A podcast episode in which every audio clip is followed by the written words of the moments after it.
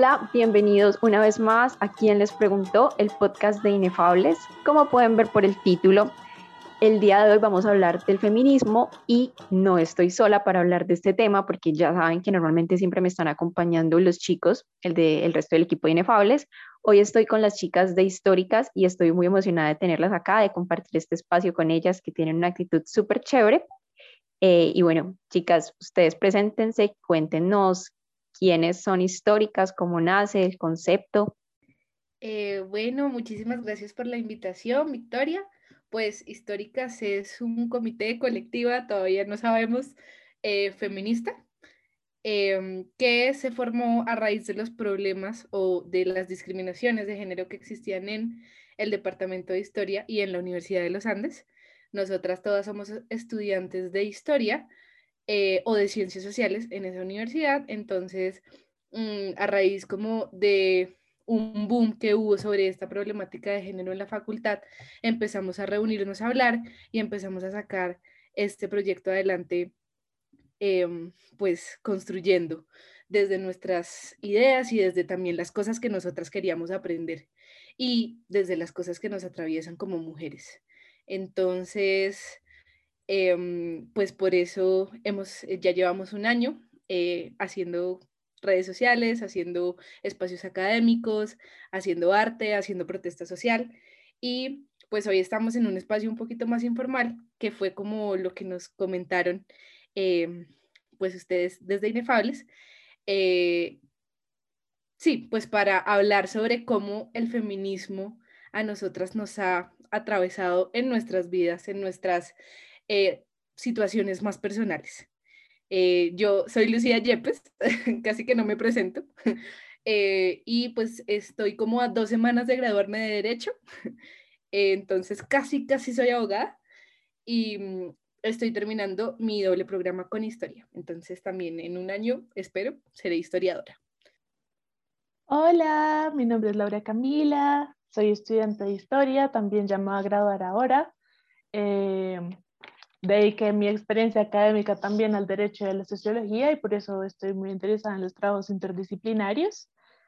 Y em, mis intereses investigativos están alrededor de las mujeres obreras y la historia de género, también el trabajo de las emociones y también en históricas me interesa trabajar el feminismo como una herramienta de lucha contra la gordofobia y el abuso emocional. Eh, hola todas y todos. Eh, yo soy Daniela. Eh, estudio lenguas y cultura. en este momento estoy aprendiendo alemán e italiano. Estoy muy feliz de estar aquí en este espacio tan bonito. Y pues también me gusta como mucho la antropología y los estudios culturales. Hola a todas, yo soy Camila, soy historiadora, me interesa mucho la historia de género, desde, hace, desde hace muy temprano en mi vida eh, entré al feminismo y creo que ha sido una de las cosas más chimbas que he tenido y en esta colectiva pues hemos podido construir cosas bastante hermosas, me hace muy feliz poder construir con todas ustedes y pues además que nos hayan invitado a este espacio. Hola a todas, ¿cómo están? Yo soy Irene González Riaño, yo soy historiadora, me gradué el año pasado y soy profe de inglés y de portugués y mm, pues me gusta mucho en la disciplina histórica trabajar con fuentes orales, me apasiona mucho la historia oral y también me gustan las expresiones y los productos culturales como pues objeto de estudio, como la televisión, la música, las artes. Y pues desde hace, desde hace unos meses, años ya, me intereso mucho también en la pedagogía. Hola, yo soy Laura Romero, estudio ciencia política e historia. Em, me gusta mucho de la ciencia política, pues todo el enfoque de género y también eh, el enfoque de justicia ambiental y ecología política. Y en historia eh, me encanta como toda la corriente de historia pública, historia digital, que pues yo siento que se combinan muy bien y siento que en espacios como históricas y en otros espacios como que eh, es chévere poder sacar como las teorías y los conceptos pues complicados que se piensan en la academia como para un público más amplio y pues eso me interesa muchísimo, entonces eh, combinarlo con el feminismo me parece increíble y yo creo que en esta colectiva se han hecho cosas muy bonitas eh, en todo esto. Bueno, chicas, muchísimas gracias por estar aquí en el podcast. Me encanta compartir este espacio con mujeres tan pilas en, aspectos que en verdad a mí personalmente me llaman mucho la atención. Digamos que mi carrera pues está un poco alejada del tema de la historia y de todo lo que, digamos, son sus fortalezas, pero me encanta, me encanta la verdad. Em, entonces, la primera pregunta que creo que es necesaria para entender cómo el feminismo pasa por nuestras vidas y nos marca es cómo llegamos al feminismo. Pues yo, la verdad, creo que, o sea, como que tengo un punto específico en el que me autoidentifique como feminista, pero mucho antes eh, siempre fui una niña muy rebelde, como en el colegio me daba mucha rabia las injusticias y me daba muchísima rabia, em, pues como muchos estereotipos que había alrededor de ser mujer y alrededor de Em, también como otras cosas que me estaban atravesando, porque además era como muy ñoña en el colegio y también era gorda, entonces todo era muy difícil en el colegio y siento que eso a mí me daba mucha rabia, como todos esos estereotipos que había alrededor de ser mujer y sobre todo como con esas otras condiciones. Em, ya después, cuando crecí un poquito más, me daba muchísima rabia el acoso callejero, porque me pasaba mucho, mucho, mucho, como yo no podía salir a la calle sin que me acosaran los hombres de todas las edades y de todos los estratos sociales eh, en Neiva. Entonces, para mí eso fue muy difícil y siento que ya el momento en el que yo me autoidentifiqué como feminista fue en 2018, eh, porque vi un video sobre educación sexual y como donde se miraba la educación con perspectiva de género. Además, porque yo hice un año entero de Profamilia, como de trabajo social en Profamilia, en donde me dieron como clases de educación sexual y nunca me hablaron ni de consentimiento ni de placer. Y ese, ese video que vi era sobre consentimiento y sobre placer. Entonces yo empecé a mirar como todas mis experiencias sexoafectivas, como en toda mi vida hasta 2018, y me di cuenta de que pues no sabía nada y que me habían pasado muchos abusos que yo había normalizado y había dejado pasar. Y me di cuenta que el feminismo podía ayudarme a que eso no me volviera a pasar, pero también a que a las niñas, a mis primas chiquitas, a todas las niñas que me rodearon, no les pasara. Entonces, desde ahí creo que empecé a mirar las cosas con otra perspectiva y, empecé a buscar muchísimo más como qué podía hacer para que eso no le pasara a más mujeres y a más niñas. Bueno, yo al igual que Lucía, em, aunque tuve muchos cuestionamientos desde la infancia, tampoco me nombré a mí misma, tampoco me reconocí como feminista hasta la universidad, en, el momento en el que estas vivencias que me atravesaban desde la casa empezaron a tener más sustancia y las pude observar de manera más crítica y pude empezar a desnaturalizar comportamientos machistas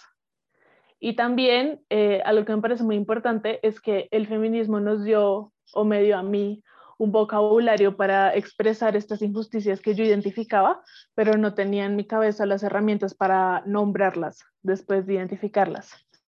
Entonces, eh, al principio tuve la experiencia de crecer en una familia en, las, en, la que las mujeres eran las resolutivas, los hombres eran más bien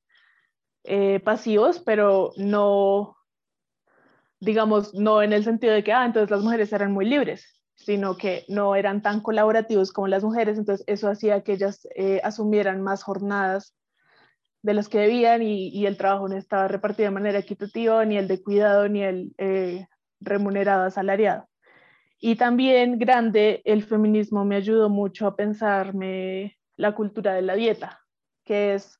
como esta gran industria que mueve un montón de millones de dólares en, eh, que busca, o sea, como asociar la comida al pecado y a la culpa, y entonces las mujeres se castigan y castigan su cuerpo eh, por disfrutar de la comida o por, digamos que en ese, o sea, como que el ejercicio no está asociado a una celebración de lo que el cuerpo puede hacer, sino a un castigo por lo que te has comido y así. Eh, y me acuerdo que cuando vi eso en un post ya grande, o sea, ya en YouTube en el 2017, 2016, fue que me cambió el chip sobre la cultura de la dieta y la relación con mi cuerpo y con la actividad física y con la comida que me encanta. Bueno, creo que yo, al igual que Lucía, siento que soy como muy rebelde y me gusta cuestionarme un montón. Pero recuerdo que cuando estaba en el colegio tenía como una compañera feminista, era la única que se reconocía como feminista y que hablaba de estos temas. Yo la veía súper emocionada. La verdad no, no sabía nada, pero me llamaba mucho la atención y me molestaba cuando hacían comentarios machistas para burlarse de lo que ella decía. Mi amiga siempre los ignoraba, pero a mí me parecía ridículo y me incomodaba. En el momento creo que pues no le daba como mucha importancia a lo que ella decía, veía la violencia como algo muy alejado de mí y creía que el machismo no estaba como tan marcado, sentía que no me afectaba, incluso como que tenía un poco normalizado que me dijeran cosas en la calle, eh, pero pues ya no, creo que ya no soporto que nadie me diga nada. Luego pues entré a la universidad, empecé como a conocer todas esas colectivas tan maravillosas, empecé a informarme y a entender lo vulnerables que somos las mujeres en esta sociedad patriarcal. Además, reconocí como toda la violencia que he sufrido a lo largo de mi vida, desde comentarios de mis familiares sobre mi apariencia y mi forma de actuar, cosas, por ejemplo, como que eso no le gusta a los hombres o ningún man va a querer estar con usted si piensa así. Y obviamente me llegaron a afectar. Y también cosas como de dejar de ponerme la ropa que me gusta por miedo a que me acosen en la calle.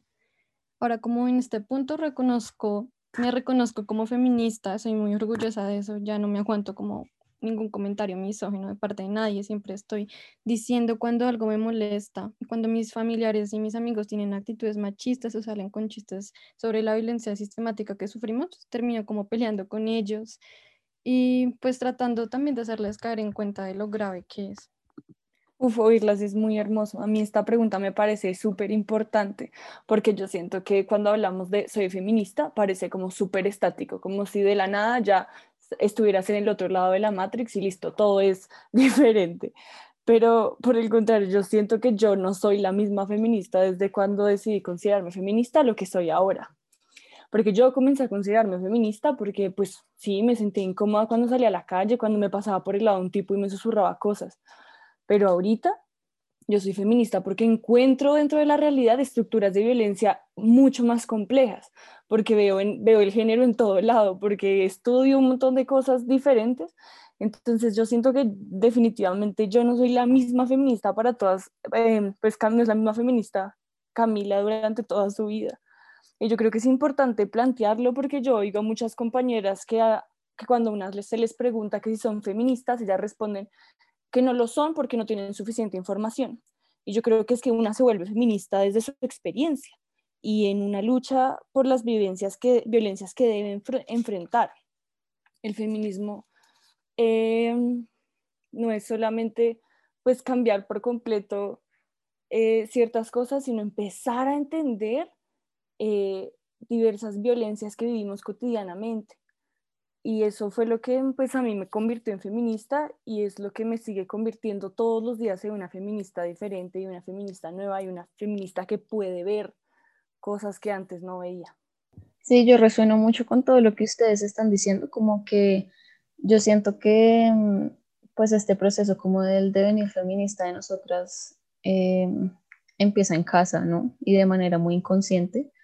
con muchas molestias que tenemos desde muy pequeñas como pues con lo que se nos impone, lo que se nos prohíbe, eh, lo que las mismas familias o los colegios o las personas cercanas como que esperan de nosotras. Y eso va generando muchos rayes y siento que en nuestros casos por lo menos eso explotó cuando entramos a la universidad y, y empezamos a charlarnos sobre estos problemas pues de la estructura social que que nos aquejan, ¿no? Y, y, pues lo empezamos a charlar con nuestras amigas, con nuestras compañeras, nuestras profes, colegas, y eso genera pues conversaciones muy bonitas y reflexiones muy profundas que nos hacen ver como que el feminismo de verdad pues tiene que atravesar como nuestra cotidianidad y pues en últimas se traduce como en una praxis política muy poderosa que, que nos abandera todas de diferentes maneras, pero que por eso mismo nos une pues yo siguiendo la línea de lo que decían mis compañeras, es, eh, pues podría hablar como toda la noche y creo que todas podríamos hablar toda la noche hablando de ejemplos en las que nos sentimos como súper em, en una situación de súper injusta, como frente a los hombres. Yo recuerdo en mi casa que eh, yo tengo un hermano entonces, eh, no sé, siempre que habían visitas o que terminábamos de comer, mi papá siempre me decía como, Laura, lava los platos, o Laura, recoge eso, Laura, atiende a los invitados. Y yo veía a mi hermano sin hacer nada, y él nunca le decía nada a mi hermano, y yo solo decía como, eh, porque, porque me pide a mí hacer todo cuando mi hermano también puede hacerlo. Y, eso me generaba mucha rabia. Claro, en ese momento yo, pues yo no entendía por qué me daba tanta rabia. Em, la verdad, yo, yo creo que eh, yo fui como más consciente de la palabra feminismo, como de lo que implica, pues ya entrado en la universidad, no fue una cosa que yo por entrar en ciencias sociales ya entrara como pensando en, términos de feminismo. Em, ya como en, no sé, como en quinto, sexto semestre fue que empecé a meter clases de género y empecé a, darme cuenta de que em, el, género eh, no, o sea, como una categoría indispensable en las ciencias sociales y el feminismo como un movimiento social, pero también como una forma de vida. Y pues yo creo que de lo más hermoso e impactante del feminismo es que pues este no surge como en las cabezas de las teóricas en otros países ni nada, sino que el feminismo eh, también nace y se fortalece en la calle, en las casas, eh, en el arte, en el diálogo entre las mujeres, en las amistades, en las injusticias y en los sentimientos como de tristeza y rabia. Es como, ahí es donde como se, yo creo que pues nace el feminismo, eh, más que en, en, la academia y esto. Y mm, lo bonito del feminismo es pues retomando un poco lo que decían mis compañeras, es como pensar y repensar y cuestionarse y criticar y tratar de cambiar estas estructuras de la sociedad. Eh, como para que yo ya después de 15 años pueda entender que cuando mi papá le decía a mi hermano, que, eh, no le pedía, mejor dicho, a mi hermano que hiciera nada y solo me lo pedía a mí, que eso era eh, por una estructura machista y patriarcal y no porque no porque mi hermano no fuera capaz de hacer esas cosas, sino que venía pues de unas estructuras mucho más complejas. Mm, bueno, mi experiencia creo que es muy similar a, la de ustedes, incluso esto me hace pensar como tal vez somos bastante privilegiadas de haber llegado al feminismo porque tuvimos el acceso a la universidad y bueno, eso me hace repensarme muchas otras cosas. Pero sí, mi experiencia es bastante similar. Yo llegué a la universidad y mm, incluso yo creo que tenía muchos conceptos patriarcales metidos en mi cabeza, pues yo estudio comunicación social y periodismo y mi ideal era entrar a la universidad, volverme modelo, ser flaca y entrar a ser presentadora de entretenimiento en un, en un noticiero, lo cual ahora pues está completamente alejado de, de lo que quiero. Entonces, digamos, entré a la universidad y empecé a conocer chicas que tal vez ya estaban en los semestres más avanzados, que hacían cosas sobre feminismo y hablaban de feminismo, y me di cuenta, eh, un pensamiento que cambió muchísimo, como que me, me impactó, fue, fue, pucha, el hecho de que yo esté aquí parada en esta universidad es completamente gracias al feminismo. El hecho de que yo pueda acceder a la educación es por el feminismo, el hecho de que mi mamá pueda estar trabajando para pagarme la universidad es por el feminismo. Y creo que ahí entré y pues empecé a conocer como muchos otros de las matices o, o áreas que toca el feminismo, como los derechos sexuales y reproductivos y las demás violencias específicas de las mujeres. Amigas, yo quiero decir como una cosa que estaba pensando después de escucharlas a todas y es que a mí creo que las mujeres que más me han inspirado no se autodenominan como feministas y son como mujeres de mi familia que de pronto son de otras generaciones y que tienen como concepciones eh, negativas de lo que significa ser feminista, pero que igual rompieron como con todos los estereotipos em, de su generación y tienen unas perspectivas completamente distintas em, de lo que es pues la sexualidad, de lo que es el matrimonio, de lo que es la maternidad. Y yo siento que esas cosas también hay que reconocerlas, ¿no? Como, sí, yo sé que hay que respetar como si la gente se autodenomina o no como feminista y entenderlo, pero igual ver esos ejemplos y como tener la posibilidad de interactuar con estas mujeres tan increíbles, yo creo que para mí como que tiene todo el sentido de, pensar el feminismo y de pensarme a mí como feminista. Con lo que decía eh, Victoria, de que accedemos a muchas cosas gracias a una feminista, estaba pensando algo que nos enseñó eh, la profesora Diana Gómez en el, en el evento que tuvimos a propósito del 8 de históricas, y es que teníamos que tener la, la, claridad de que no todas las personas que han luchado por los derechos de las mujeres se consideran a sí mismas feministas. Y bueno, eso me cambió también el chip y fue muy, muy, muy, muy importante. Eh, esto que ustedes dicen me hace pensar también en que algo que escuché o leí, no me acuerdo, y es que uno se vuelve feminista por las experiencias de su familia y ahí es donde pienso como las historias que podríamos llamar historias de chisme o historias de cocina o historias que pasan tras bambalinas en las conversaciones de mujeres donde digamos una se entera que, por ejemplo, yo me llegué a enterar que una hermana de mi abuela fue violada, que las, sobre todo como que las mujeres ya más mayores en mi familia como que atravesaban muchas, muchas violencias. Y, y eso también la vuelve feminista a una. Ahora quiero que hablemos también de un poco retomando lo que ustedes decían en sus presentaciones y es como en su infancia y adolescencia iban llegando ciertos, podríamos llamarlos, consumos culturales que las marcaron y que ahora los, los ven reflejados en, en, lo que ustedes son, son ahora y que tal vez ahora que una está más grande piensa como que, oye, no me di cuenta como que fue muy sutil cómo lo fueron metiendo tal vez en las caricaturas o en las series que uno veía creciendo, pero que ahora que uno ya tiene más las herramientas, puede analizarlo mejor. Uf, pues este es un tema como que me parece muy apasionante como personalmente porque tiene como diferentes puntos, ¿no? Por un lado creo yo que están como varios referentes feministas, por llamarlos de alguna forma, que pues hoy en día como que puedo identificar y que pues con los que me identificaba cuando estaba creciendo. Y de manera paralela hay como esos personajes antítesis como que yo incluso pues creciendo pensaba como, uy, no, yo no quiero hacer eso, o que flojera ese mano, lo que sea. Me acuerdo, por ejemplo, como cuando era chiquita yo me identificaba mucho con Spinelli, la de Recreo, eh, la serie esa que pasaban por Disney, porque Spinelli era una niña, pues que sí, era niña y, y pues todo bien, se identificaba como tal, pero le molestaba mucho como todo lo que tenía prohibido y todo lo que tenía impuesto por ser una niña. Entonces, por eso mismo ya era como tan rebelde y pues quería ir como en contra del sistema. Entonces, em, pues sí, como que me acuerdo mucho de este caso de Spinelli, que era pues acordándome de ella como ruda, atlética, era amiga de los niños, rebelde, quería ir en contra del impuesto y, y ese era como un poco mi caso cuando yo era pequeña como que mm, ahorita, pues que nos estábamos presentando sobre nuestro devenir feminista, yo me acordaba que mm, a mí mi mamá me, regañaba mucho por sentarme como con las piernas abiertas y me decía que no me sentara como un niño, que porque me sentaba como toda despornancada. Y pues para mí eso me rayaba mucho, obviamente, porque pues era como, pues así me siento y así es cómodo, como así que así no me puedo sentar.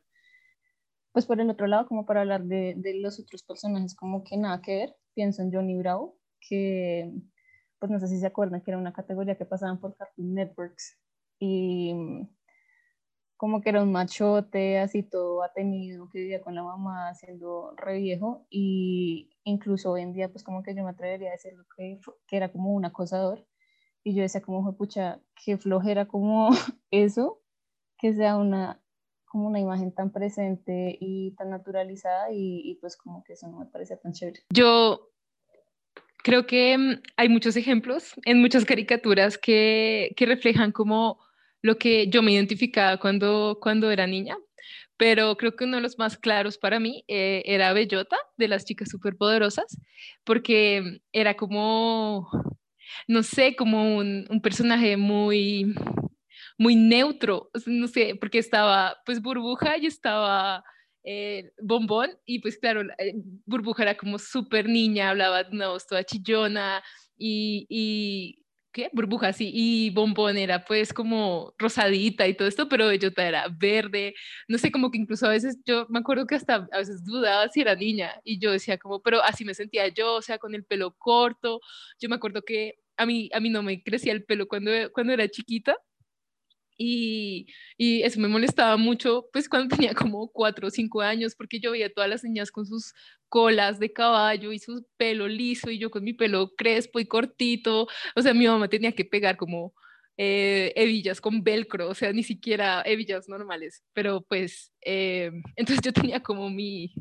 mi, mi, ideal como de bellota con su pelo corto y todo, era, era muy, pues era como algo muy, muy chévere para mí. Em, también, no sé, por ejemplo, los juguetes y eso, eh, yo tenía muchas Barbies, pero pues yo les cortaba el pelo y las pintaba como de negro. y, eh, no, o sea, yo era así como, digamos, emo supuestamente, ¿no? Y entonces el negro y como todo lo no rosado. Em, jugaba con los carritos de mi hermano. O sea, prefería jugar con los carritos además ahí está súper marcado, ¿no? Como la idea de que a la niña le compran las Barbies y a mi hermano hombre le compraban carritos. Eh, entonces, pero yo prefería jugar con los carritos de mi hermano que con mis Barbies la mayoría del tiempo. Y mm, eh, otra cosa que siento que así como de cultura popular, o no, sé, popular, bueno, cultura, eh, era una cosa que, que me marcó mucho y es que a mí me gustaba mucho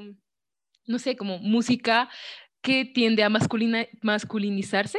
eh, no sé, tipo metal o rock o cosas de ese estilo que yo me acuerdo tanto en el colegio que, que yo le dije a un, a un man en el colegio como, ay, estás escuchando, no sé, Metallica, yo qué sé, Iron Maiden, yo qué sé. Y él me dijo como, ¿qué? Pero tú eres mujer, ¿por qué escuchas eso? Y yo, lo, yo me quedé viendo como, como así, o sea, no puedo escucharlo por ser mujer. Eh, y, como que hasta, hasta, hasta casi que me sentía halagada, era como, pues sí, soy mujer y escucho esta música, gracias, y me sentía como bien. Em, pero entonces, sí, como que siempre eh, siento que marcaba diferencias con, con varias chicas con las que estaba en el colegio y con varias amigas, eh, justamente por, por ser la bellota del, del parche, ¿no? Yo era la burbuja del parche. es mentira es verdad, pero ahora quiero entrar en detalle porque es muy interesante escucharlas. No sé si ustedes se vieron un, también una caricatura de Cartoon Network que se llama Los chicos del barrio. Y entonces estaba pensando, bueno, los chicos del barrio son cinco y hay dos mujeres. Y, y estas dos mujeres representan como los polos que ustedes han retratado. Y es esta tres, que es voz aguda, muy entusiasta, amante de los ositos cariñositos, súper Mm, sí, como el super cookie. Y está cinco, que es la ruda, la sagaz. Eh, ella está con un peinado de trenza, tiene cachucha. Ella se la pasa más con los hombres. Eh, y aunque ambas son capaces en los entrenamientos y en las como misiones que tienen los chicos del barrio, tienen estos, estos dos polos de personalidad y lo que me preocupa es que no se hayan como sembrado esta idea de que esos polos son excluyentes, ¿no? Y entonces este punto lo vamos a retomar después cuando hablemos sobre las mujeres en los, en los espacios de poder en los que se tienen que volver más masculinas, etc., entre comillas, porque eh, si es como una misoginia interna de decir que ser la sensible y tener la voz aguda y ser la girly pop es menos cool que ser bellota. Eh, sí, como que veo muy estereotipado esa dualidad entre, entre 3 y 5. Los otros dos casos que yo tenía son películas que vi en mi infancia, pero viéndolos ahora en la adultez los veo con ojos distintos y me gustan mucho. Una sí es de cuando yo era muy chiquita, que es 2004, y otra ya es mucho más reciente, que es 2011. La del 2004 es Educando a Helen, en la que mm, hay tres hermanas, la de la mitad muere y los hijos de la hermana de la mitad quedan a cargo de la de la menor. Y esa película, aunque es una comedia romántica, nos muestra cómo eh, el asumir esa maternidad para ella le afecta absolutamente en el trabajo. Ella tiene que cambiar de trabajo. Antes tenía un trabajo en el que podía viajar, eh, porque es, trabaja como en publicidad en una agencia de modelaje.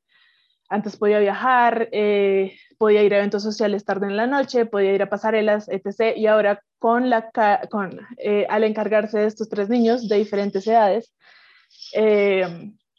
ya no puede viajar, ya no puede trasnochar, ya tiene que mudarse a un apartamento más alejado de su sitio de trabajo porque en Nueva York las rentas son muy caras y una habitación y un, y un apartamento con tres habitaciones es súper caro. Entonces, eh, en ese momento, aunque me mostró como las diferentes características de mujeres, como que estaba la, la menor, que era la joven, la mujer diva empoderada que trabajaba, vivía sola, etc. Está la de la mitad que no la desarrolla mucho porque muere. Y está la mayor que también asumió ese rol de madre con sus dos hermanitas cuando todas estaban chiquitas. Aunque cuando era chiquita veía eso, de grande me di cuenta eh, en las escenas en las que ella va a entrevistas de trabajo después de aceptar a los niños, como la maternidad es castigada en los procesos de vinculación laboral. Y el otro ejemplo que tengo es Enredados, que es del 2011, y es porque, aunque, o sea, me gustaría hablar en particular del gaslighting, eh, que aunque Enredados se ve con eh, la figura materna, que en realidad pues no es su madre, sino es esta mujer que la raptó cuando era un bebé, eh, podemos ver el gaslighting en la figura paterna o en las relaciones de pareja. Entonces tenemos como este ejemplo de esta mujer que a la que es como víctima de abuso emocional, en la que se cuestiona su propio razonamiento. Ella, aunque tiene pruebas y de que lo que su figura materna hace no es normal, eh, esa misma figura materna se encarga de que ella cuestione las pruebas que tiene. Pero lo que quería decir con esto es que eh, esa película es un ejemplo sobre el gaslighting, como, como la confusión sirve para eh, debilitar a la persona y que cuestione su propio razonamiento y, y dude de su propia mente en una relación eh, de abuso emocional. Pues yo voy a traer otro ejemplo a colación que mm, he visto como recientemente y es la mamá de Angélica en Rugrats que es un ejemplo muy interesante porque pues ya, ya les digo como a dónde me lleva en reflexiones, pero pues básicamente la mamá como que durante toda la serie le dice Angélica, ella es una mamá soltera, eh, trabajadora, cabeza de familia, ¿no? Y entonces durante toda la serie le dice Angélica que ella tiene que sudar, transpirar y vivir autoestima para poder sobrevivir en un mundo em, en el que mandan los hombres. Y pues esto, como les digo, me lleva como a una reflexión que pues obviamente viene como más reciente y, y es como relacionado primero un poco al imperialismo cultural, como que en todas estas eh, referencias culturales de las que estamos hablando y relacionado a eso como los feminismos en plural que podemos ver en, en estas mismas producciones culturales, porque muchos de estos ejemplos como que se se centran, por ejemplo, como en un feminismo muy blanco, muy liberal. Por ejemplo, este mismo ejemplo que les doy de la mamá de, de Angélica, pues que, digamos, que aspira a que su hija sea una igual a unos hombres, ¿sí? Que, que tenga igualdad laboral, que tenga igualdad de derechos, pero no hay como, digamos, otras opresiones que atraviesen estas luchas que estamos viendo en, pues, en esta pantalla. Uy, no, amigas, yo estaba pensando muchas cosas hasta ahí que me hablo, pero voy a tratar de ser concreto. Em, hay un test que se llama el Bexel Test y que es un test que nació porque se dieron cuenta, como las teóricas académicas gringas, em, que en casi todas las películas los roles de las mujeres em, eran súper mínimos, o sea, como súper insignificantes y además que solo hablaban sobre hombres. Entonces, lo que uno tiene que hacer para hacer ese test es como pensar si hay más de dos mujeres em, en la película, si esas dos mujeres hablan entre sí y si la conversación que tienen eh, no se trata sobre un hombre. Si pasa esas tres cosas, que son tres cosas súper básicas, que creo que deberían estar en toda historia, se puede considerar como que es una película no tan machista. Igual, eso es como, es como el mínimo, ¿no? Pero la mayoría de películas no pasan, no pasan ese test. Y de hecho, desde que yo le conté eso a mi hermano, mi hermano hace ese test con cada película que ve y siempre me dice como, marica, esa película no pasa el, el Bexel test. Em, y a partir de eso, hay una actriz eh, gringa que se llama Reese Witherspoon, que hizo una productora en el que las mujeres tienen roles protagónicos o si no tienen roles protagónicos, tienen papeles significativos y pues como más realistas de lo que es ser mujer. Y hace películas súper chéveres, entonces se las recomiendo, busquen a la productora. Pero literalmente ella como que en una entrevista que vi decía como, yo me cansé de que en todos los papeles a los que a mí me contrataban, cuando había un problema, la única frase que yo decía era, ¿qué podemos hacer ahora? Y los hombres resolvían la situación. Entonces, ahora hago mis propias películas. Y me dijeron que iba a fracasar y me estoy haciendo rica. Entonces, ya, la amo. No, y mira que em, hace poco vi una, una, serie que pues la protagoniza Reese Witherspoon también y creo que también es productora, después debe ser como de la productora que tú dices. Buenísimo, o sea, esa, esa serie me encantó porque de verdad abarcaba a las mujeres en, en muchos aspectos, ¿sí? O sea, en muchos matices, entonces no era como la buena contra la mala, sino que en verdad se llama Pequeños Fuegos en todas partes, se traduce al español, no sé cómo se llama bien en español, eh, está en Amazon. Eh, creo que se nos van a quedar igual muchos, muchos ejemplos. Yo les decía aquí a las chicas que Dora es un icono feminista, porque Dora recorría el mundo sola a sus cinco años, o bueno, no sé cuántos años tenía Dora. Y bueno, de todas estas reflexiones que vamos haciendo, creo que también es importante que ahondemos un poco en el concepto de sororidad, lo que significa para nosotras y cómo la hemos experimentado. Uy, bueno, pues yo voy a empezar. Em, siento que yo he tenido muchos viajes con respecto a la amistad con otras mujeres y a la sororidad, que son cosas diferentes, pero igual creo que son cosas que están relacionadas. Entonces, yo nací en una familia donde hay muchos, muchos hombres. Eh, somos como cuatro primas y 14 primos, lo cual pues eh, significó que para como poder hacer parte de la manada, cuando era niña tenía que como asumir todos estos roles que los chicos de mi familia querían. Em, pues representar. Entonces yo montaba tabla, yo jugaba fútbol, yo tenía el pelo corto y yo quería comer mucho igual que comían mis primos para poder pasar y como poder hacer parte del grupo y sentirme cool. Y siento que eso sí fue muy tóxico como en mi infancia porque a la vez toda mi familia, como no mis primos, pero sí el resto, como los adultos de mi familia, me estaban criticando por tener esos mismos comportamientos, pero pues a mí no me interesaba hacer parte de el grupo de los adultos. A mí me interesaba tener con quién jugar en las fiestas familiares y en los paseos y en la finca. Entonces, mm, sí, siento que fue como una, una cosa muy densa que a mí me hizo como odiar lo femenino mientras iba creciendo. Y yo me empecé a reconciliar con la idea de la amistad entre mujeres y con la idea de la feminidad cuando estaba como en secundaria. Lo que pasó en ese tiempo es que hice amistades muy buenas que todavía conservo, pero también hice amistades muy tóxicas. Y cuando quise cortar esas amistades,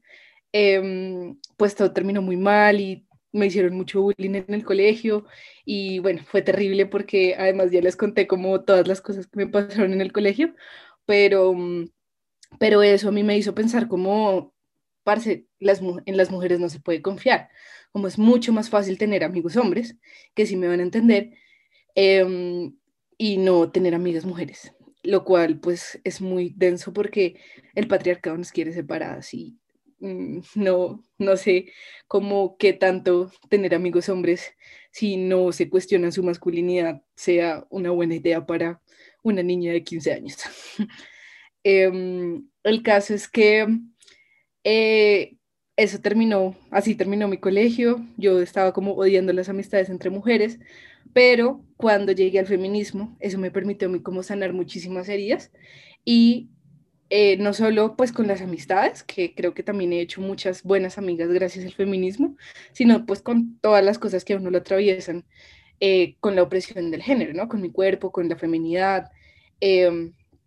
y siento que ahora ya puedo pensar que cuando se acaba una amistad con una mujer, no significa que todas las mujeres y todas las amistades con mujeres sean cosas terribles, sino que pues ya, o sea, las relaciones se acaban y pues a uno la caga y la otra persona la caga independientemente de su género y uno puede seguir eh, respetando a esa persona como pues un ser humano y como una mujer y también siendo sorora, ¿no? Que me parece muy importante no pensar que porque uno deja de ser amiga de de otra mujer, entonces la tiene que odiar y entonces tiene que caer como en estos estereotipos de hablar mal de ella, de sus parejas, de su vida sexual, eh, porque creo que sí es muy importante, seamos o no amigas, ser sororas entre nosotras. Yo relacionando mucho, pues con lo que decía, lo que acaba de decir Lu, y pues incluso relacionado un poco con la pregunta anterior, eh, yo creo que hay como un discurso patriarcal muy fuerte, como en series y en películas que muestran a las mujeres peleándose entre ellas por hombres eh, y como traicionándose. Y como que en general esto solo como que perpetúa muchos estereotipos de que las mujeres somos malas entre nosotras, somos difíciles, que nadie nos entiende y que en últimas generan sensaciones de enemistad, distanciamiento y soledad como entre nosotras. Em, y pues yo creo que con la sororidad no se trata como de que todas las mujeres seamos amigas, porque pues esto es imposible y no se trata de eso, porque también eh, somos muy diversas y personalidades a veces no se llevan tan bien o lo que sea. Pero em, yo creo que hay como una forma, como, como yo lo entiendo, eh, lo saqué como de una, de una lectura de Judith Butler que estaba haciendo en estos días, y ella en una parte dice que, eh, que nosotras somos también las historias que nunca vivimos. Y con esto lo que se refiere es que eh, yo no tengo que haber sido violada o haber sido parte de, no sé, de acoso o de lo que sea, para salir a la calle y expresar por las mujeres que sí lo fueron. Y yo creo que eh, eso resume básicamente lo que es la sororidad y es como luchar por preservar y por exigir por las personas, por las mujeres que, que sí han pasado por esas situaciones, eh, así no las conozcamos, no sepamos quiénes son. Eh, es, eso para mí es como muy relacionado a la, a la sororidad. Y por otra parte, como en la idea de la reconciliación de lo con lo femenino, como que pensé mucho en mi experiencia personal. Por un lado, con el cuidado del cuerpo, porque siento que como que, em, no sé, como que también hay como estos estereotipos de que las feministas no se maquillan o no se cuidan o no sé, no sé, es como un estereotipo que siento que hay. Eh, pero, por ejemplo, yo yo, yo tengo una relación muy chistosa con, con mi pelo, ya lo mencioné, pero es como que no me crecía. Y cuando por fin me creció, me lo alicé, me lo alicé por años porque todo el mundo me decía que, que mi pelo liso se veía más ordenado, que se veía mejor, todos me decían, te ves más linda así. Y no, pues obviamente eso me afectó el resto y por años me lo hasta que ya decidí cortármelo eh, y dejármelo corto y crespo, o sea, como la antítesis de quién era. Eh, y como que me di cuenta que el cuidado del pelo para mí era, era algo como súper profundo, o sea, para mí hoy en día ir a cortarme el pelo es una experiencia como espiritual de dejar ir como los pesos y las ansiedades que se acumulan en mi pelo, yo no sé, yo lo veo como una forma toda volada, pero se me hace súper bonito porque es como cuidarme a mí, cuidar mi pelo y, sentirme bien conmigo misma. Y, mm, y, y, siento que esa ha sido mi forma de reconciliarme con lo femenino, no es como que tenga que verse mi pelo como en este estereotipo femenino, sino de yo sentirme bien en, en, en, mi casa, en mi cuerpo, en mi cuerpo. y para terminar, eh, otra cosa que, que, se me hace súper bonito como en esto de lo femenino es como, por ejemplo, las labores de manuales han estado como pensadas por, desde el feminismo incluso como, como una forma de, de opresión de las mujeres, no sé, por ejemplo, las, las, las que cosen, las que tejen, todos estos eh, labores de textiles y todo esto. Eh, y, pues ha sido como muy repensado, yo creo que recientemente en el feminismo, de que como estas tareas no necesariamente se ven como, se tienen que ver como desde la opresión, sino que también estas eh, son, o sea, que bordar es una tarea, es como una, una experiencia, es un proceso que pasa la, la que está bordando, la, la bordadora. Y en general, los trabajos de creación son también para las creadoras, eh, o sea, no, no son para el sistema necesariamente, sino para las personas que están haciéndolo, para las mujeres que están haciéndolo, y tiene esto muchas implicaciones sociales, espirituales, emocionales y políticas. Eh, entonces, yo creo que lo bonito de estas tareas manuales es que se pueden crear discursos artísticos, no textuales, por medio de, del tejido o, de la pintura, o bueno, sobre todo el tejido, porque es como el más estereotípico. Em, pero eh, también es un espacio como de reflexión y aprendizaje en el que una está con una misma Sí, para mí ha sido un proceso bastante similar con la reconciliación de lo femenino. Eh, cuando comencé a cuestionarme las violencias de género y los roles que se imponen, como que rápidamente decidí que era importante apartarme de aquello que era femenino. Entonces me alejé de la ropa femenina, yo no usaba faldas, eh, no cocinaba, no tejía. Todos esos trabajos como femeninos eran para mí como una clara muestra de opresión a la que tenía que huir. Sin embargo, el feminismo me ha permitido ver que no es así, que la lucha contra la opresión no es huir de esto femenino ni lo feminizado. Ser una sujeta a la que se considera sensible, a la que se considera emocional, no es algo malo. Lo malo es estar pensando todo el tiempo que tenemos que ser racionales, que no podemos escuchar nuestros sentimientos, nuestras emociones. Eso sí es problemático. El feminismo nos permite reconciliarnos con eso, decir, como veo, está bien sentir, está bien escucharnos. Eh, y con lo de la cocina también para mí ha sido un proceso maravilloso como eh, comenzar a experimentar con la cocina, eh, literal me siento como una bruja metiendo cosas en las ollas, experimentando con todos los sabores, con todos los colores, es algo súper lindo. También es bonito porque se crea en red de, comunicación entre mujeres, entonces pues con mi abuela hablo de recetas, con mi mamá cocinamos,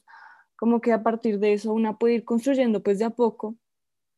eh, una reconciliación con lo femenino que a simple vista parece ser como a lo que tenemos que huir. Y pues lo que ustedes decían sobre esos roles culturales de la chica cool que usa pantalones que oye metal y que yo no sé qué, como que también se le, a una se le mete mucho en la cabeza de ser una chica cool y de huirle a lo femenino para acercarse a lo masculino, pero no tanto como jugar videojuegos y a estar como uy, con ese montón de estigmas irreconciliables que una nunca puede complacer pues reconciliarse con lo femenino es intentar reconciliarse con una misma y de aprender a amarse y decir como, bueno, a mí qué me gusta, qué música quiero oír, qué ropa quiero escuchar, con qué color de pelo me identifico. Y eso ha sido pues algo, algo rebello que, que pues sería re lindo como que todas empezáramos a ver. No hay que huirle a lo femenino, sino reconciliarnos con él. Em, con lo que decía Laura Romero sobre el pelo, esto me recuerda mucho a como al trasfondo racista que existe detrás de rechazar el pelo crespo o el pelo ondulado, el pelo no liso. Y mm, se han, hecho como muchos trabajos interesantes sobre esto, de, por qué se, piensa que el pelo lacio es el adecuado, es el profesional, ¿no? Y como excluyendo el pelo eh, rizado de los escenarios profesionales, de mm, las posiciones líderes, etc. En mi experiencia, como mi digamos, experiencia con, con, la sororidad y con el acercamiento a, la, a, lo femenino, pero más que todo quiero hablar de mi acercamiento a otras mujeres. Digamos que, sí, así como que cuando uno está iniciando, también como, pues por lo que uno no, no conoce mucho, ¿no? Llega a veces uno a tener como un concepto de la feminista ideal y a medida que voy creciendo y como que me voy adentrando más en el trabajo de cerca con las mujeres de base, o sea, en verdad estar allí, no solamente pegada a, un libro o a un artículo de internet, es alejarme del concepto de, la feminista ideal, como este feministómetro, de que, no sé, o sea, si bailas reggaetón, entonces no eres feminista, o sea, he llegado a escuchar como que si tienes novio no puedes ser feminista, o sea, incluso escuché como que si tienes hijos hombres no puedes ser feminista. O sea, hay cosas como que creo que en vez de aportarnos a, a las luchas por los derechos de las mujeres, eh, nos aleja completamente. Bueno, hablando como de, de, todas estas reconciliaciones que hemos tenido, quiero que hablemos de algo muy importante, que son lo que normalmente conocemos como micromachismos, pero que luego vemos que realmente no son micromachismos, porque digamos que sí hay como unos objetivos o unas situaciones visibles para el feminismo que son muy grandes, que son, por ejemplo, eh, la desigualdad en la representación política que tenemos las mujeres, pero hay situaciones de la vida diaria que conocemos como micromachismos. Entonces, quisiera saber ustedes cómo ven esa situación y cómo las han experimentado sobre todo. Antes, como dar algunos ejemplos, me parece eh, importante definir qué son los micromachismos porque a veces no se de lo que estos significan. Así que bueno, los micromachismos son como estos comportamientos de la vida cotidiana que perpetúan la violencia de género. Son actos que han sido como normalizados por la sociedad y que son transmitidos todo el tiempo, incluso como de forma inconsciente. Entonces nos parece normal asumir como que todas las mujeres queremos tener hijos o que si estamos de mal humor o simplemente no nos sentimos bien es como por culpa del periodo cuando no es así. Otra cosa que me parece súper horrible es como el mansplaining, el hecho de que crean que pueden interrumpirnos cuando quieran sin importar lo que estamos diciendo o que nos traten como tontas porque según ellos tienen como un mejor manejo del tema. Me, me molesta demasiado. Es como si buscaran tener el protagonismo todo el tiempo. Otra cosa que se tiende como a decir mucho y que es un micromachismo es como yo ayudo a mi mamá con las tareas del hogar y se tiende a pensar que está bien decir eso, pero la verdad es que utilizar la palabra ayudar significa como brindarle apoyo a alguien. Entonces es quitarse la responsabilidad y asumir que lo hago porque soy buena persona y no porque vivo acá y ocupo también un espacio, por lo que debo organizar y limpiar al igual que las demás personas. Creo que la forma en la que nos expresamos también mucho cómo pensamos Ahorita Lau estaba hablando de gaslighting y creo que el feminismo me hizo entender que a mí me han hecho gaslighting en mis relaciones afectivas, en donde me han manipulado realmente a tal punto de hacerme pensar que estaba loca, que exageraba todo y que no tenía que hablar si no me lo pedían. Y ahora reconozco que no soy ninguna exagerada, que yo no debo minimizar mis emociones en ningún momento, lo que siento, y que no tengo que agradar a, los demás por mi forma de pensar, de pensar, soy feminista y si no te gusta, pues de malas. Sí, en este punto me gustaría hablar sobre eh, los que llamamos micromachismos en los grupos de trabajo. Digamos, cuando te dicen, Laura, tú toma nota, tú haz el acta, eh, tú eh, haz la gestión del papeleo, tú podrías recordarme la reunión de mañana, es que si no se me olvida. ¿No? Como siempre en este rol de, maternar a tus compañeros de trabajo también. Me preocupa pensar que, eh, se, que en el trabajo se piense que la energía femenina es la fértil, eh, la paciente, etc., y la energía masculina es la que ejecuta, la que comanda, etc., porque me parece que eh, contribuye a la narrativa de que son, que las mujeres son esencialmente algo y los hombres son esencialmente algo. Yo creo que voy a hablar como más de mis experiencias personales porque siento que a mí, sí, pues me han pasado cosas bailas y lo que sea, pero las cosas que a mí más me han marcado y como, como esos pequeños flashbacks, como, como recuerdos, eh, como de ansiedad que tengo, son de esos llamados mal llamados, diría yo, micromachismos.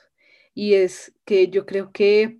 hay que entender que no son menos graves que otras violencias de género, porque precisamente esas, esas pequeñas acciones son las que sustentan como la estructura que oprime a las mujeres y que nos, me oprime y nos oprime a nosotros como mujeres. Entonces, eh, sí quería decir eso y, quería también como pedirle a todos los manes eh, y, mujeres también que estén escuchando este podcast que siempre sean muy cuidadosos con sus palabras, eh, porque, mm, porque esas cosas sí repercuten en la salud mental de las mujeres y pues de las personas en general. Pero, pero pues sí, o sea, yo creo que definitivamente hay, hay micromachismos tan sutiles como que mis tías no me sirvieran arroz y al resto de la gente sí, ¿no? Como, como esas pequeñas cosas siento que son las que a uno las la marcan em, más y como que la rayan mucho. Bueno, eso es como más de mi vida personal, pero también en la universidad eh, yo estudié una carrera donde literalmente evalúan qué tan masculinizadas estamos las mujeres, que es derecho. Y y pues esa carrera es una mierda porque literalmente hay clases en donde uno tiene que hablar lo que decía Lau, ¿no? Como hablar grueso y hablar alto y mm, no demostrar emociones cuando uno está hablando, eh, emociones diferentes a la rabia, ¿no? Porque pues claro, la rabia sí, sí se puede decir eh, y sí se puede expresar. Mm, o sea, todo está mal, como siento que en esa carrera todo está mal, como, como que es imposible y está muy mal visto em, que las mujeres expresemos emociones, que las mujeres lloremos porque nos llega un caso muy duro, como que es ser poco profesional. Bueno, chicas, creo que pues ya vamos concluyendo este podcast. Se nos quedan infinidad de temas, infinidad como de ramitas por las que podríamos seguir. Me encantó de verdad tenerlas aquí. En verdad, eh, para una persona que siempre está haciendo el podcast con nuestros hombres, esto es muy emocionante. Em, y es el momento de que hagamos la reflexión final de, de lo que venimos hablando y sobre todo de cómo el feminismo atraviesa nuestras vidas más allá de algo teórico y que se queda en los libros y en las grandes teóricas, pues que no sé, no es por deslegitimarlas, ¿no? Pero siento que el feminismo, más allá de ser algo teórico, es algo personal, uno se vuelve feminista por las experiencias personales y las experiencias de las familiares de uno. Entonces, les doy la palabra para que me cuenten también un poquito cómo se sintieron em, estando aquí en este podcast. A mí, la verdad, les quiero agradecer a Victoria y al resto del equipo de Inefables porque eh, me encantan las conversaciones y me encanta hablar, como, como que siento que esto es algo que hace mucha falta en esta pandemia donde ya uno no tiene encuentros ocasionales y donde uno no se encuentra en el pasillo a cualquier compañera o compañero para hablar de la vida. Entonces, eh, muchas gracias por abrirnos este espacio y por invitarnos. Em, creo que mi reflexión final eh, de pronto es que el feminismo no es un producto acabado, como que de pronto ya lo han dicho Cami, lo ha dicho Ico, lo han dicho varias, eh, pero no existe un modelo ideal de feminismo ni un modelo ideal de feminista.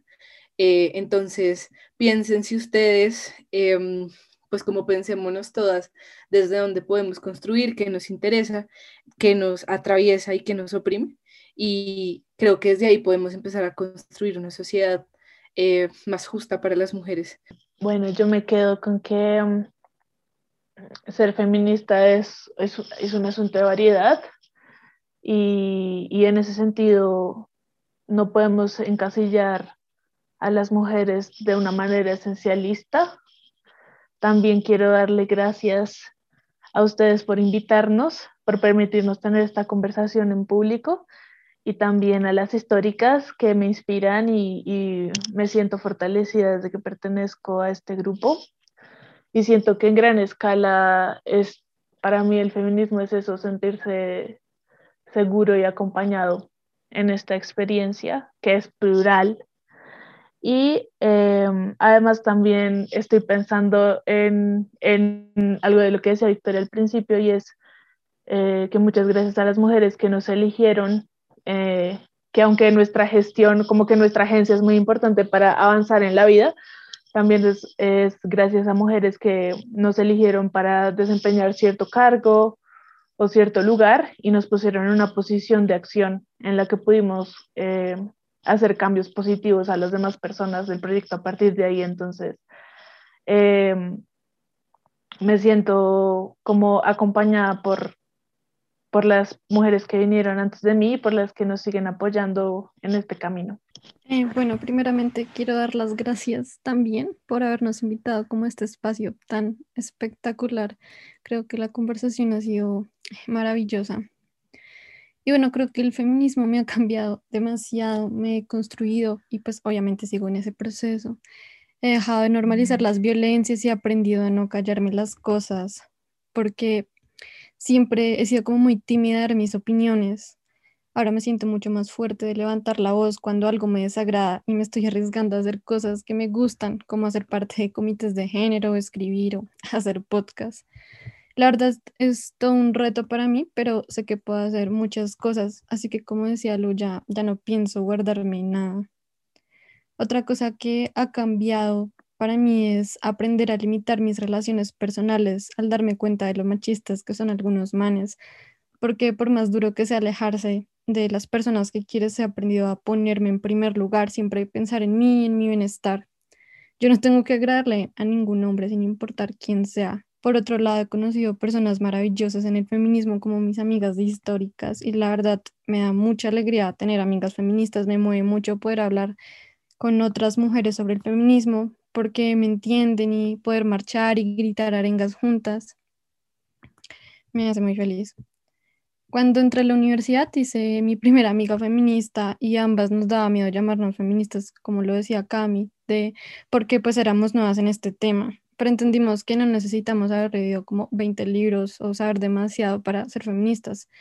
Podemos aprender todos los días. Además, creo que ambas hablábamos de lo mucho que pues hemos aprendido y nos hemos apoyado en este proceso de construcción. Es algo que se, me hace muy bonito. Estoy muy feliz y muy orgullosa de ser feminista. Y además he dejado de creer que otras mujeres son mi competencia y esa es mi mayor enseñanza. Creo que una reflexión importante es reconocer que nosotras hablamos pues desde un movimiento muy amplio, que cada una pues parte de sus privilegios o desde pues eh, la situación en la que se encuentran, porque es un movimiento muy diverso y esto hace que sea pues mucho, pues que sea muy hermoso y que haya tomado tanta fuerza en este momento. Yo creo que por mucho que haya discursos que intenten deslegitimar el movimiento diciendo que es una moda o lo que sea, toda esta fuerza que ha tomado les, nos permite a nosotras, a las mujeres, a las, más, a, las, a las más jóvenes, a las niñas, perderle el miedo a llamarse feministas, a empoderarse a través del feminismo. Y esta es una lucha por la que todas debemos apostar, porque como decía Laura Camila antes, nos permite crear herramientas y nos da herramientas para pensar las violencias. Em, independientemente como de la corriente en donde nos ubiquemos, em, el feminismo es un movimiento y una praxis política, ¿no? Y en ese sentido es algo profundamente personal. Y pues no, no quiero decir personal como que sea algo individual, sino todo lo contrario, como que es algo que nos atraviesa muy profundamente y nos mueve las fibras porque viene de nuestras experiencias de vida, como bien lo hemos hablado aquí todas. Y mm, pues sobre las herramientas que también mencionaba ahorita Cami, que, que habló Lau más, más, más temprano,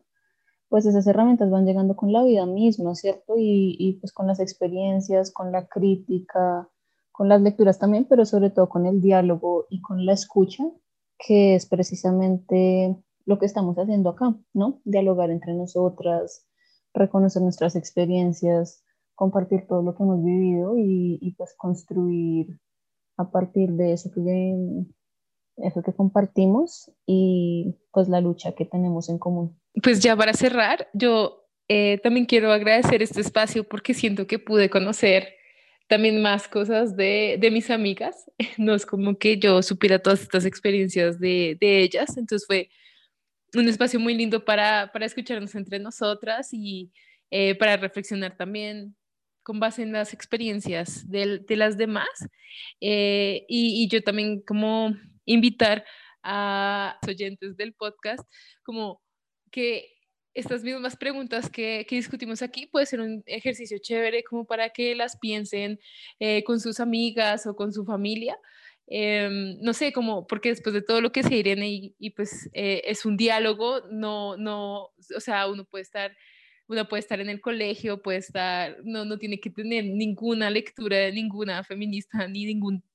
concepto teórico avanzado para entender estas cosas. Entonces, chévere si, si esto se puede pensar también en otros espacios y discutirlo con, con más gente, porque eso, eso ya, ya es como súper poderoso. Chicas, muchísimas gracias a ustedes, en verdad. Me siento muy feliz, como muy conmovida de, de haber podido compartir eh, este espacio con ustedes. Eh, de verdad espero poderlas conocer a todas pronto a las personas que nos están escuchando. No olviden seguirnos aquí en la plataforma de donde nos estén escuchando, ya sea Apple Podcast o Spotify, eh, y seguirnos como Inefables WS. A las chicas, pues nos quieren decir cómo las pueden encontrar en redes sociales como históricas. En Instagram estamos como históricas.co y en Facebook como históricas, pero usamos más Instagram, la verdad. Y pues nos vemos en un próximo episodio. En verdad me quedan muchísimas ganas de seguir hablando con ustedes, por ejemplo, de lo que decían ahorita, de, que sigamos hablando, por ejemplo, de la música. Creo que el tema de los consumos culturales da para muchísimo, pero por ahora tenemos que cerrar. Muchísimas gracias y hasta pronto a las personas que nos están oyendo. Esta miseria no puede durar si late el deseo de vivir en paz. Llego a loca torta, sucia de bocada, que tiemble la tierra de piba con ganas. Y acabar bien pronto con estas violencias, vamos a acordar con tanta indiferencia. Lenguas insurrectas, cuerpos castigados, vivas y furiosas contra el patriarcado.